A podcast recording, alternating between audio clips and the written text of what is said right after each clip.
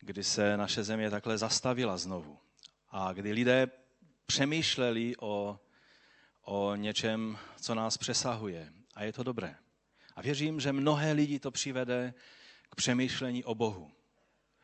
Mnozí čeští zpěváci teď v posledních dnech eh, jakoby se předháněli v tom, že zpívají o božích věcech. A, a já věřím, tak to Luboš Hlavačka nazval eh, někde na, na internetu, že je to ten malý oblaček jako dlaň, který se blížil, když se eh, Eliáš modlil a to bylo znamením velkého deště, boží přítomnosti a požehnání. A kež by to byla pravda, kež by to tak bylo.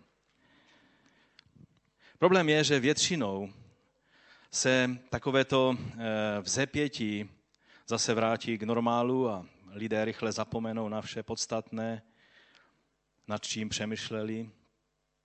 A naše výzva je, abychom se nenechali strhnout tím, že se vrátíme do toho běžného normálu, což je, co jsou ty každodenní starosti, abychom se nenechali strhnout. A ano, ten rok, který je před námi, bude zase rokem plným starostí. Doufám, že nikoho nepřekvapím, když to takhle řeknu, že v tom roce bude plno starostí. Starosti o peníze, starosti o zaměstnání, starosti o bydlení a o mnohé další věci. A jak si poradit s tím vším, s těmi výzvami toho dnešního světa. Ale ta výzva je, abychom se pokusili hledět nahoru k těm božím věcem a přemýšlet o tom, co je nahoře a ne o tom, co je na zemi. To je výzva, abychom nasměrovali náš život na to, co je podstatné a věčné. A ty každodenní věci Bůh dá, že budou v pořádku.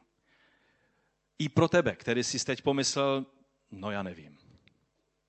I pro tebe Bůh má moc udělat zázrak, který promění tvůj život a tvé starosti promění v radost. Já musím říct, že mnohokrát to Bůh v mém a v našem životě udělal. Taky jsme lidé, kteří mají starosti. Někteří možná si myslí, že pastor je imunní od starosti, a vám chci říct, že spíš to tak není. Už jsem dost dlouho na, na to v této službě, abych věděl, že, že to tak není. Ale mnohokrát Bůh proměnil starosti v radosti. A on to učiní a mým přáním pro každého jednoho z vás. Já jsem neposílal žádné SMSky v tomto roce, ale chci vám to říct teď tak, jak jsme tady tváří v tvář. Mým přáním je, aby vaše starosti Bůh proměnil v radosti, když budete na něj očekávat v tomto roce. Před rokem v USA organizace Lifeway udělala průzkum a zjistila, že 67% Američanů, to jsou ti zbožní Američané, ti, ti evangelikální Američané, přiznali, že mnohé z věcí, eh, kterých si o Vánocích užívají, nemají nic společného s narozením Pána Ježíše Krista. Když by se takový průzkum udělal u nás v naší zemi, nevím, kolik procent eh, by bylo natolik upřímno, aby toto přiznali, ale bylo by taky určitě vysoké. Já bych si přál, abychom si teď na chvíli, abychom obrátili naši pozornost na to, co je o Vánocích podstatné. Ne to všechno kolem Vánoc. Ano, to všechno je, je skvělé.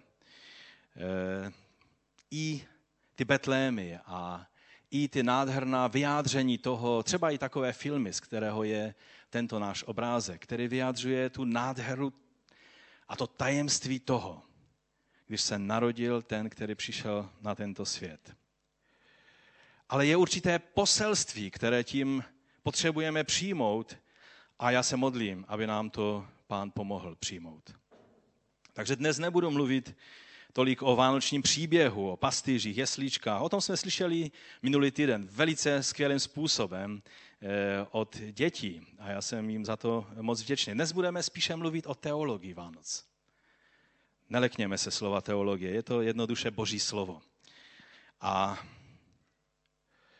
to je, myslím si, velice důležité. Je to důležitější než dohadování se o tom, jak to vlastně bylo, když se Ježíš narodil. Někteří mají z toho datumu 25.12., je dneska 25.12., že? E, někteří z toho datumu mají trauma a říkají si, e, Jak to, jak to teda, co budeme dělat, když toho 25.12. roku 0001, protože nuly tehdy ještě v matematice neznali, nebylo, eh, nebo v, to, v, tom, v těch letopočtech, přesněji řečeno, eh, když se to neudálo toho 25.12. v tom, v tom roce na začátku, tak z toho dělají velkou vědu a, a říkají, že tento svátek je pohanský a raději od něho dávají ruce pryč. Do jisté míry je to pravda. Je pravda, že 25.12. v Římě v těch prvních stoletích po narození Pána Ježíše se oslavovalo narozeniny úplně někoho jiného a to je východní božstvo Mitra, který byl velice populární mezi v legích eh, v římském vojsku. Je pravda, že každá kultura na 25.12., to znamená na to eh, zimní, eh, ten zimní slunovrat, že měli nějaké oslavy, oslavy slunce. A včetně i ta naše slovanská kultura pohanská měla také v tom čase nějaké, nějaké svátky. Ale víte, na tom tolik nezáleží, jestli, jestli ty narozeniny oslavujeme v tom správném dní nebo v tom dní, kdy celý svět si to připomíná. Důležité není to, kdy se Ježíš narodil, záleží na tom, že se narodil. To je to podstatné. Samozřejmě mohli bychom diskutovat o tom, že je dost silných argumentů na to, že se Ježíš určitě nenarodil 25.12., ale spíše kolem eh, těch podzimních eh, eh, velkých svátku, svátku troubení, což je Roš Hašana, což je počátek židovského roku, eh, nebo svátku smíření Jom Kippur, a, eh, a nebo svátku stánku. Spíše tam v tom období se zdá, dá se to vypočíst dost složitými vypočty v kombinaci s, se eh, seznamy kněžskými, které se dochovaly, kteří měli službu podle narození Jana Kštítele, se to tam dá takovým trošku způsobem vypočíst. Taky to nebylo v roce 0001, ale v roce 4 před Kristem. Eh, nejspíš. Nevíme to přesně, protože Ježíš se narodil ve velice pokorných a skromných podmínkách. Mocní toho světa, kromě těch tří z východu, mudrců, kteří přišli, většina mocných ho nevítala. A jeden z těch mocných, Herodes, ten se spíš snažil, seč mohl tomu zabránit, aby Ježíš byl naživu. Ale to důležité je, že se narodil a to důležité je, co my s tím máme dělat, jako lidé žijící na Prahu třetího tisíciletí od té události. To je otázka, kterou je třeba si položit. A právě to je tím mým dnešním vánočním sdělením. Slovo, které vám za chvíli přečtu, které zavdalo na eh, ten, eh, to dnešní téma, tajemství zbožnosti. To slovo jsem dostal v tomto roce um, už brzy. Většinou tak v čase adventu se modlím za Vánoce a očekávám na nějaké slovo, kterým bych mohl oslovit v tom vánočním čase nejenom to naše zhromaždění, ale každého, s kým se v průběhu Vánoc potkám. Teď jsem si musel pospíšit, protože v listopadu už mě oslovili redaktoři Eh, Transworld Radio nebo Radia 7 a poprosili o vánoční rozhovor, který myslím, že by se měl dneska eh, večer v 8 hodin vysílat. A, a tak mě donutili, že jsem musel trošku dříve si kleknout před pánem a, a modlit se k Bohu o to vánoční sdělení, kterým bych mohl v tomto roce eh, oslovit. Jak vás, tak každého dalšího.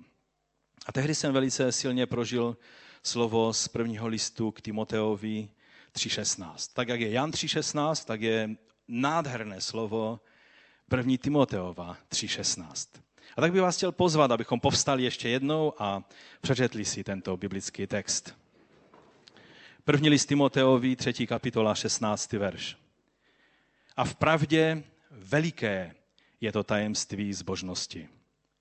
Ten, který se zjevil v těle, byl ospravedlněn v duchu, ukázal se andělům, byl hlásán národům, ve světě mu uvěřili, byl přijat ve slávě vzhůru. Otče nebeský, my tě prosíme, aby si nejenom dnes, ale i možná v těch týdnech, které jsou před námi. Toto slovo rozhojnil a požehnal v našich srdcích, abychom mu porozuměli. Co to znamená, že jsi přišel v těle? Co znamená to vše, co v tom slovu je obsaženo? Co ty jsi skrze Ducha Svatého, skrze ústa nebo péro apoštola Pavla nazval tajemstvím zbožnosti. Abychom mohli žít zbožný život, chceme znát tvé tajemství zbožnosti. A tak tě prosíme, požehnej a oživ toto tvé živé a věčné slovo v našich srdcích i v teď. O to tě, Otče, prosíme ve jménu Ježíše Krista, našeho Pána. Amen. Amen. Můžete se posadit? Nevím, jestli máte rádi tajemství. Jestli vás fascinuje poznávat to, co bylo od věku ukryto a nyní je možné poznat. Je něco v nás lidech a dneska jsem ráno viděl úplně takový jeden vanoční text, kdy se psalo eh, o tom, že právě toto je vlastností člověka, že člověk rád poznává nové věci, ovšem teď jsme zahlceni informacemi a tak nějak uh, už se nedostává na to, abychom si uvědomovali, že jsou některá tajemství, která jsou od věku a která poznávají jen ti, kteří vidí duchem a ne tělem. Dnes budeme mluvit právě o takovémto tajemství. Je dobré, že Bůh vložil do člověka touhu poznávat nové věci. Nebyla to vlastnost jenom aténských filozofů, o kterých čteme ve skutcích, že, že rádi každý den se dozvídali nové věci a tak si pozvali Pavla, aby jim vyprávěl nějakou novinku a Pavel jim vyprávěl o kom? O Ježíši. A když začal mluvit o jeho smrti a vzkříšení, tak řekli, toho je příliš na nás. Víš, běž, někdy jindy si tě poslechneme.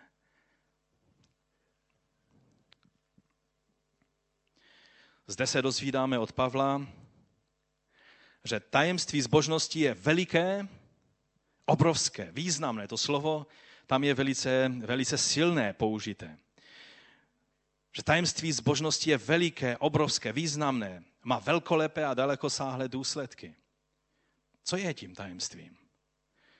Z toho textu se dozvídáme, že tím tajemstvím není nikdo jiný Není to věc, není to informace, ale je to muž, Mesiáš Boží.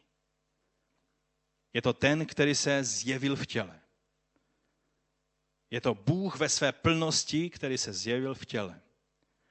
Je to Mesiáš Izraele, což znamená Kristus, který se zjevil Izraeli i všem národům. Možná jste čekali, že tajemství zbožnosti, nevím, co jste si představovali, ono jsou Vánoce, tak to bylo tak dost už, eh, že eh, bylo nápomoženo, co asi tím tajemstvím zbožnosti bude.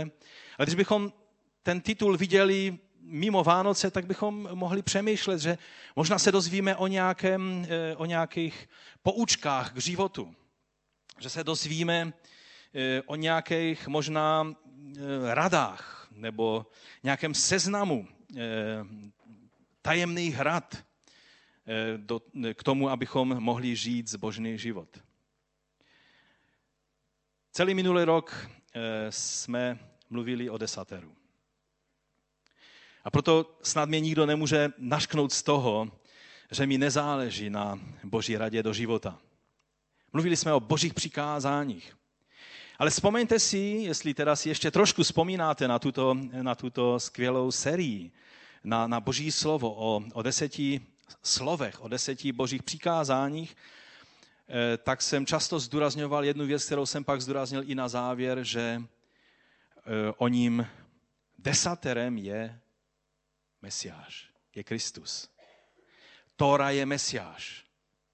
Zákon je Pán, je Kristus. Boží moudrost, Boží rada do života není nic jiného, není seznam pouček, ale je Kristus. K takovému závěru jsme přišli, když jsme mluvili o deseti božích přikázáních.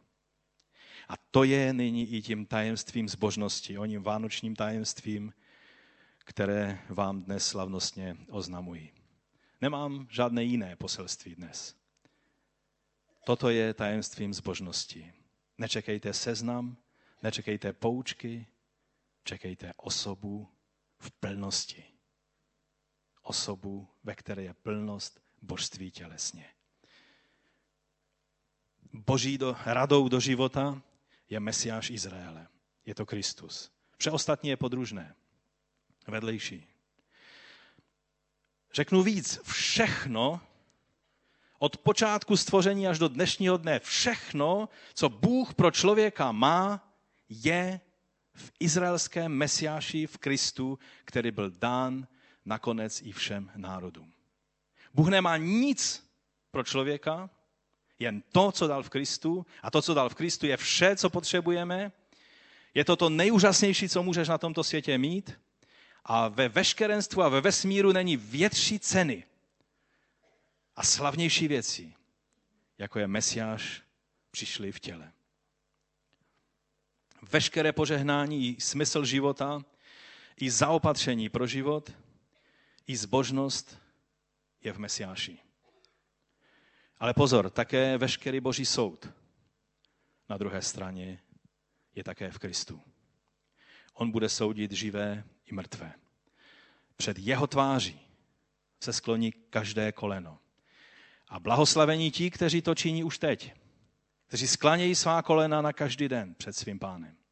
Že přijde den, že všichni lidé skloní svá kolena, ale ne pro všechny to bude požehnání, protože přijde den, kdy přijde soud. To je taky dáno v Kristu. Já věřím, že významnost tohoto sdělení nejde předúraznit. Je to ta nejdůležitější zpráva pro každého člověka. Někdy říkáme, že tím nejdůležitějším tou zprávou, tou dobrou zprávou, čili to evangelion, angelion, eh, evangelium, že, že to je ta zpráva, která je důležitá a, a, a máte možná pocit, že tady hlásám nějaké novoty. Tak abych vám ukázal, že ne a že mluvím stále o tom tež jádru, o kterém mluvil Pavel jako, jako zhrnutí evangelia, té dobré zprávy. To, co v listu efeským nazývá tajemstvím evangelia, ehm, kde říká, aby mi bylo dáno slovo, když otevřu ústa, abych směle oznámil tajemství evangelia. A pak v prvním listu korinským v 15. kapitole on říká, připomínám vám, bratři, evangelium, které jsem vám zvěstoval a které jste přijali a v něm stojíte a pozor, a skrze něž jste i zachraňováni. To je to evangelium, které má moc v našem životě. A Pavel říká, skrze něj jste zachraňováni, držíte-li se ho tak, jak jsem vám je zvěstoval. Čili dává důraz na to, abychom ho nepřekroutili, abychom ho zachovali takové, jak nám je on dal. Leda, že byste uvěřili nadarmo, říká. I, ta, i, I takhle je možné uvěřit, když člověk se nedrží toho, co je jádrem Evangelia. Předal jsem vám především, teď mluví o tom jádru Evangelia, předal jsem vám především to, co jsem také sám přijal že Kristus zemřel za naše hříchy podle písem. Vše tady je zdůrazněno, že se stalo podle písem. Byl pohřben a třetího dne byl skříšen podle písem. Zjevil se Kéfovi a potom dvanácti. A dále se zjevil více než pětistům bratři najednou. Či to nebylo nějaká, nějaká extáze, do které se Petr dostal, nebo, nebo jenom někteří. Ale viděli to všichni lidé, to znamená, že to byla fyzicky ověřitelná událost, která se stala pětistům bratři najednou, většina z nich dosud žije, čili mohli říct, no ale Pavle to nebylo tak, jak jsi to napsal, protože oni ještě žili, oni mohli říct, jak to vlastně bylo, když on psal tento list.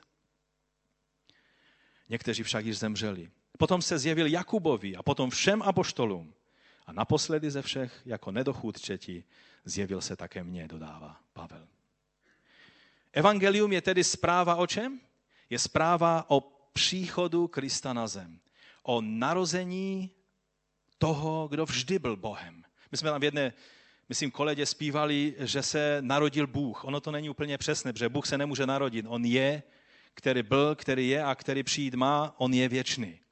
On se narodil jako člověk. Bohem byl vždy, ale narodil se jako člověk. A evangelium je o právě o tom, a že je to naplnění písem. A musím říct, ne všech nějakých, jakýchkoliv náboženských písem, ale konkrétních židovských písem. Tory, proroků a žálmu, eh, to znamená těch knih, které byly dány Bohem izraelským prorokům jako boží slovo, čili židovských písem. Přišel, aby zemřel jako obětní pašijový beránek za svůj lid, ale taky i za ty, kteří se měli stát součástí jeho lidu, kteří předtím neměli možnost. A pak byl vzkříšen a viděl apošt, viděn apoštoly a mnohými dalšími svědky. Takže řečeno jinak, evangelium je historické poselství o tom, co se stalo. O tom, že Bůh splnil svůj slib Izraeli. Čili evangelium není nějaké doktrinální poučky o tom, co máme dělat. Evangelium je oznámení toho, co se stalo a jaký význam má to, co se stalo. Nic víc. Bůh splnil svůj slib Izraeli, dal svého mesiáše, slovo, které přišlo v těle na tento svět, přebýval mezi námi a pak byl ukřižován za nás a potom byl vzkříšen z mrtvých na potvrzení toho všeho, co je o něm řečeno. Takže když bychom to zhrnuli, to velkolepé a obrovské tajemství Boží, které Bůh od věku chtěl lidem sdělit, je obsaženo v muži, který byl Boží inkarnací, Božím vtělením. Vším, čím je Bůh vyjádřeno fyzicky v osobě Mesiáše. Pavel ke Koloským ve druhé kapitole od 8. verše to říká takto. Dávejte si pozor, aby vás někdo ne, eh, ať vás někdo neodvede jako zajatce skrze filozofii, prázdný svod podle lidské tradice, podle živlů světa a ne podle Krista. A teď poslouchejte, neboť v něm tělesně přebývá veškerá plnost božství. Amen. Druhou věc, kterou ovšem si k tomu musíme říct, je taková dost problematická. Protože existuje druhá strana té rovnice. Když tajemství zbožností je Mesiáš, Kristus, Pán, co je pak tajemstvím bezbožnosti?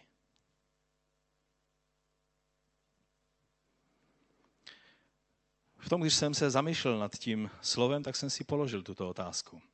A tušil jsem odpověď.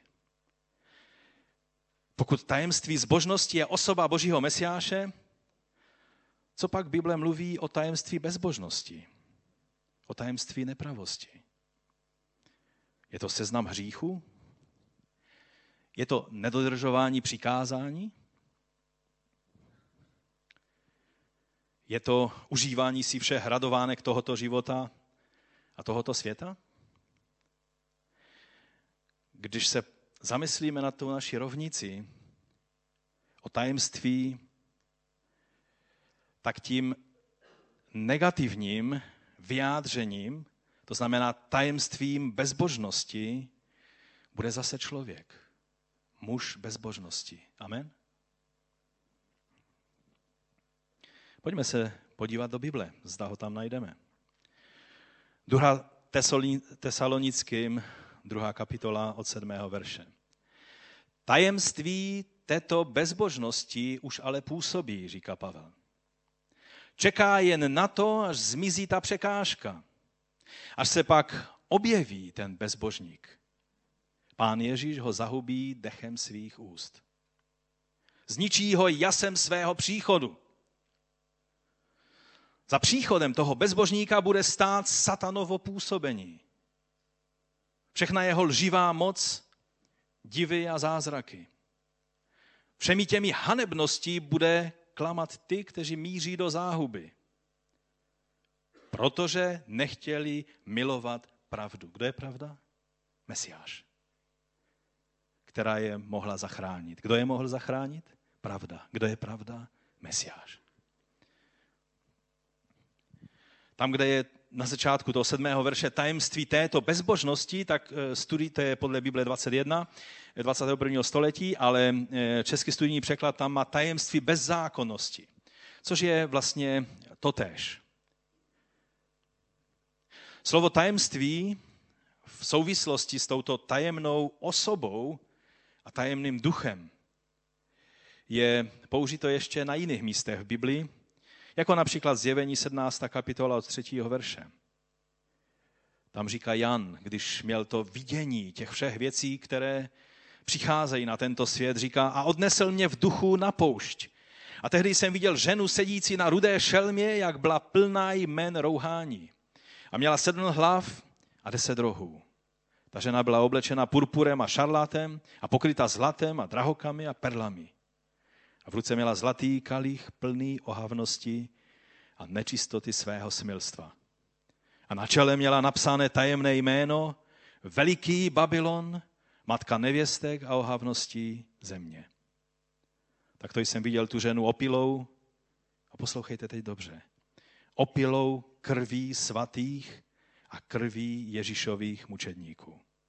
Když jsem ji spatřil, strnul jsem v naprostém úžasu.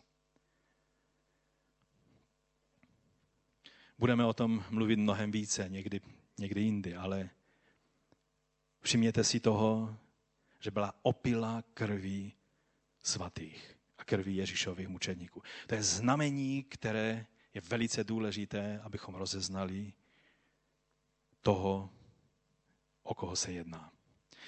Takže samozřejmě není třeba dlouho vysvětlovat, že je zde řeč o, tak jak byla předtím řeč o Mesiáši Božím. Teď je řeč o antimesiáši, o antikristovi. Nebo lépe řečeno o antikristech. A o tom posledním antikristovi a falešném prorokovi ze zjevení. 1. Jánova 2.18 říká, drazí, je tu poslední hodina. Slyšeli jste, že přijde antikrist? Teď se objevila spousta antikristů a tak víme, že je poslední hodina. Poslední hodina znamená nasílení, působení antikristů, kroužkované U, a příchod toho antikrista, který, jak jsme četli, za jeho příchodem bude stát satanovo působení. 1. Janova 2.22 říká, kdo jiný je lhář než ten, kdo popírá, že Ježíš je Mesiáš? To je ten antikrist, který zapírá otce i syna. Žádný, kdo zapírá syna, nemá ani otce. Kdo však vyznává syna, ten má i otce. Tak důležité je pochopit tajemství zbožností, že je to Mesiáš, že je to Kristus, že když to někdo nepochopí anebo odmítá, staví se na druhou stranu. Na stranu, na tu stranu anti.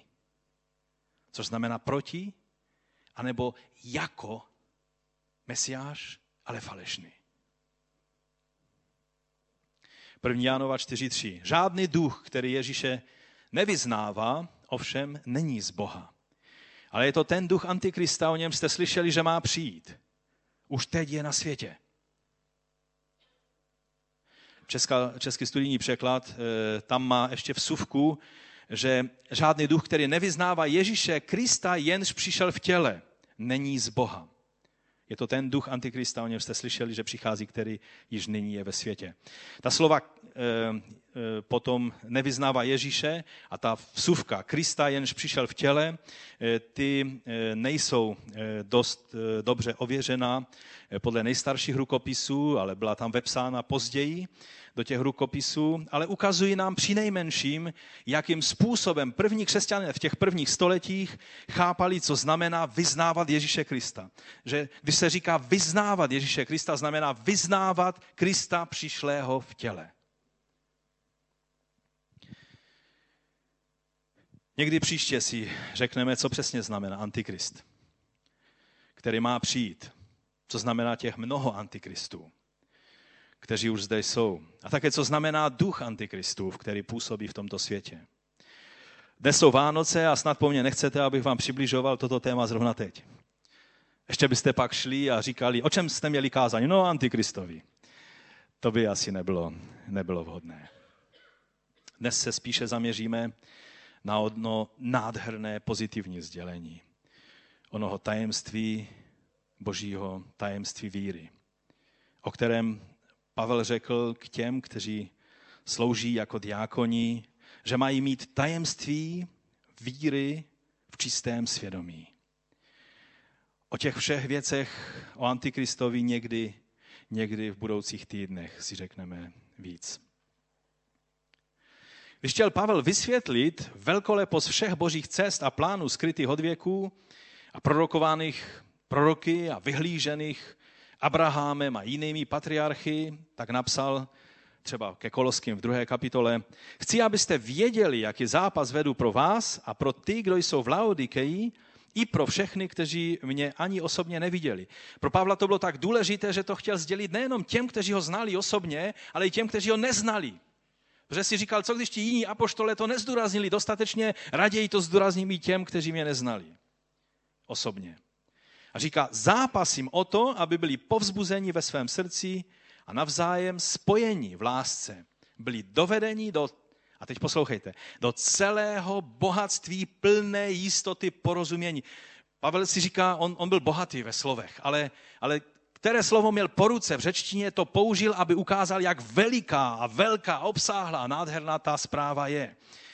Do celého bohatství plné jistoty porozumění, k plnému, nejenom částečnému, ale plnému poznání božího tajemství. Co to asi bude, to boží tajemství? Můžeme si ukázat, co je to boží tajemství. Kristus. Boží tajemství je Kristus, ve kterém jsou skryty všechny poklady moudrosti a poznání. Toto říkám proto, aby vás nikdo nemátl zdánlivě přesvědčivými řečmi. Pro Pavla toto byla alfa a omega. Všechno ostatní lidé můžou vědět a nemusí, ale to je klíčové. Bez toho nejde žít v Bohu, nejde mít boží život skrze Ducha Svatého. Toto je to, co je třeba, abychom ve svém životě měli. K efeským křesťanům to napsal trošku obsáhleji a uceleněji tuto pravdu. A říká v třetí kapitole od prvního verše, z toho důvodu já, Pavel, vězeň Krista Ježíše pro vás pohany, že teď se obrácel na ty, kteří nebyli z Židů, ale z pohanů a kteří, kteří to tajemství, právě o tom budeme někdy příště mluvit, že to je jedna z obrovských součástí toho tajemství, že to, co bylo jenom pro Židy, najednou se stává údělem i těch, kteří, kteří jsou pozváni z národu, jako jsou třeba Slované, jako jsou Češi, jako jsou Rómové, jako jsou Poláci, ze všech ostatních národů. A říká, pokud jste v skutku slyšeli o zprávě Boží milosti, existuje nějaká zpráva, nějaké správné používání Boží milosti, jenž mi pro vás byla dána. Že mi bylo ve zjevení oznámeno tajemství, jak jsem o něm před, předem krátce napsal. Z toho můžete při čtení poznat, že rozumím tajemstvím Kristovu, které v jiných pokoleních nebylo lidem oznámeno tak, jak to nyní bylo duchem zjeveno jeho svatým apoštolům a prorokům.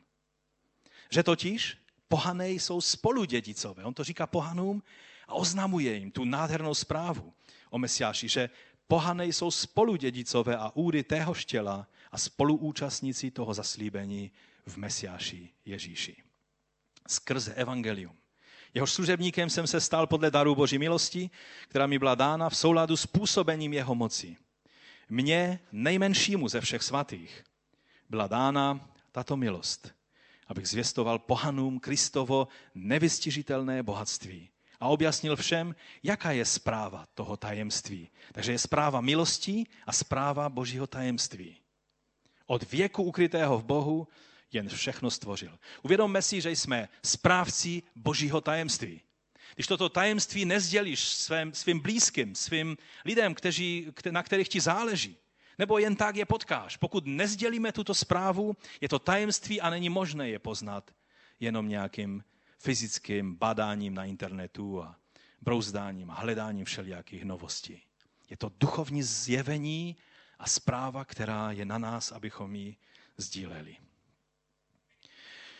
No a Pavel uzavírá tento úsek písma. Skrze církev se tak nyní má stát známou toto tajemství vládám, autoritám v nebesích, přerozmanitá boží moudrost podle odvěkého úmyslu, který uskutečnil v Kristu Ježíši našem pánu.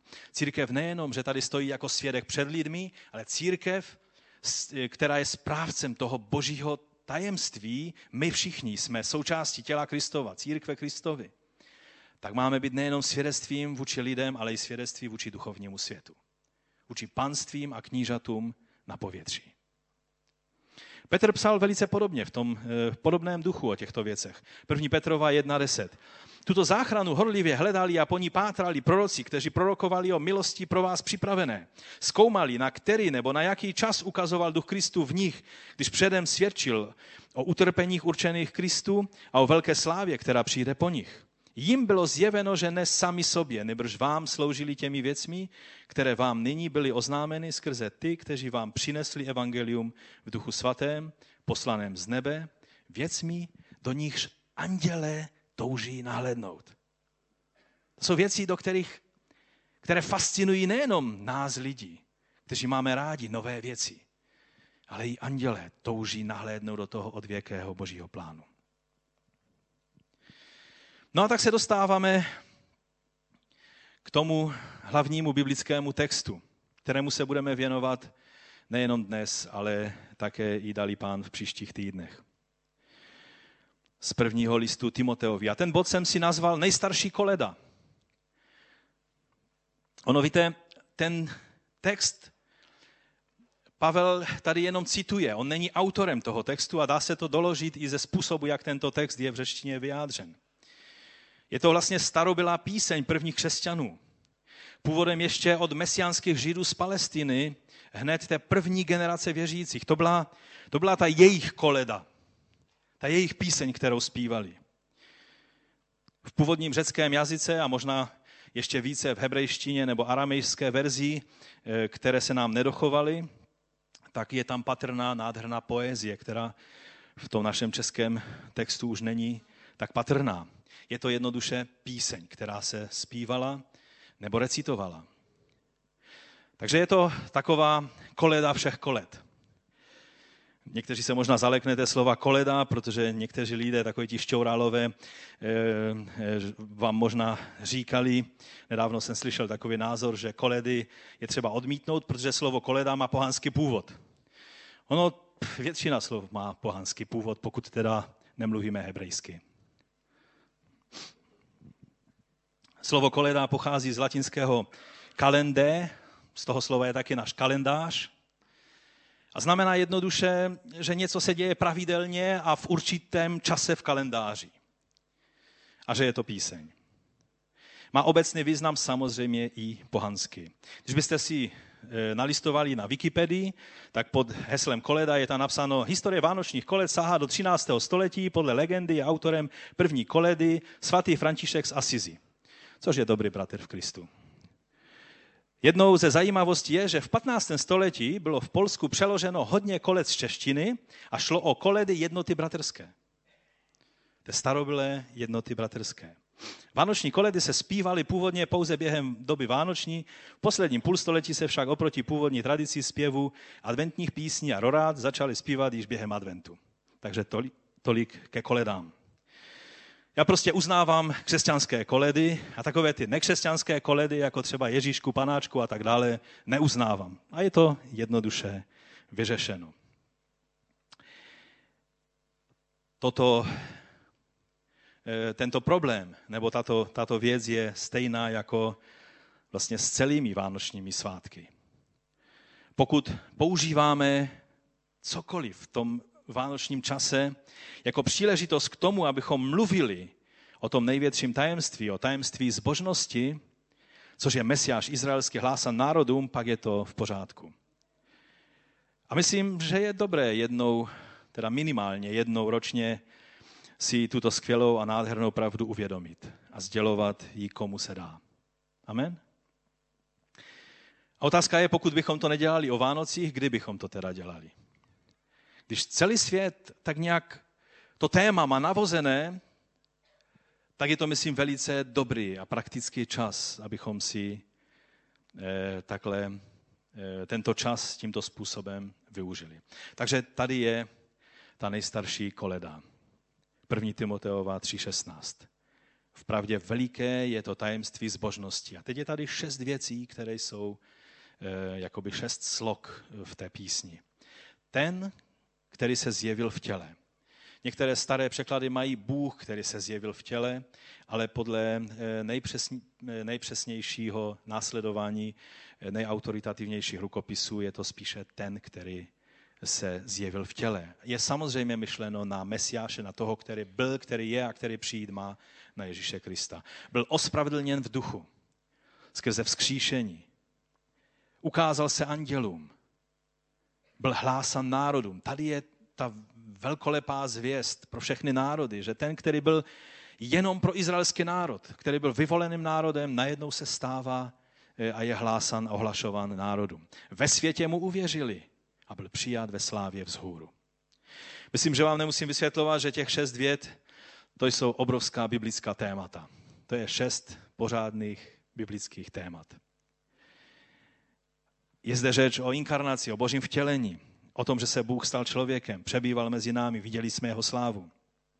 Také o vzkříšení, o tom, jak to, co bylo výhradně pro boží vyvolený národ, Izrael, se stalo dědictvím i všech ostatních národů v Mesiáši. A také o tom, že Mesiáš byl přijat v nebi do doby, kdy se naplní čas a pak znovu přijde, aby soudil živé i mrtvé.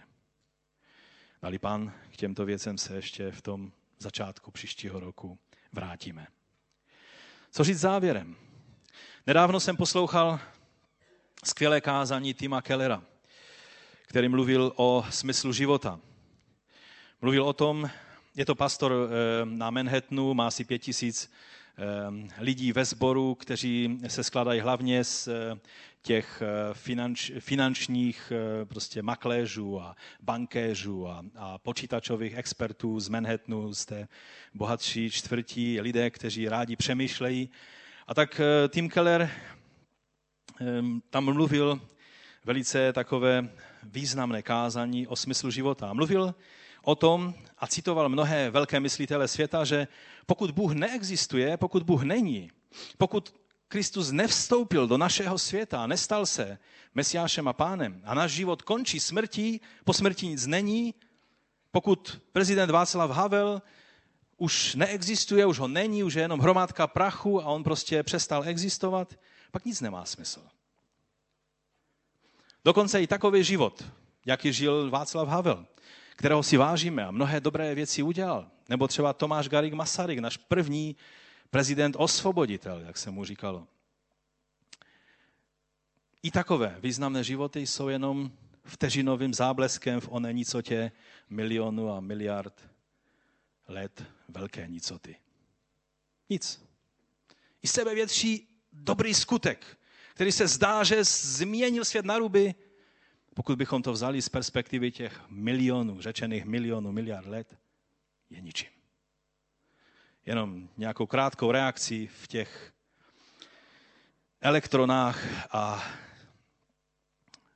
nějakým krátkým fyzikálním jevem, chemickým jevem. Tak mi kdysi můj šéf v práci který byl elektroinženýrem, vždycky, když jsem začal mluvit s ním o Bohu, tak mi říká, to všechno je jenom působení elektromagnetické energie. Nic víc. Už je na boží pravdě. Už ví, jak to je.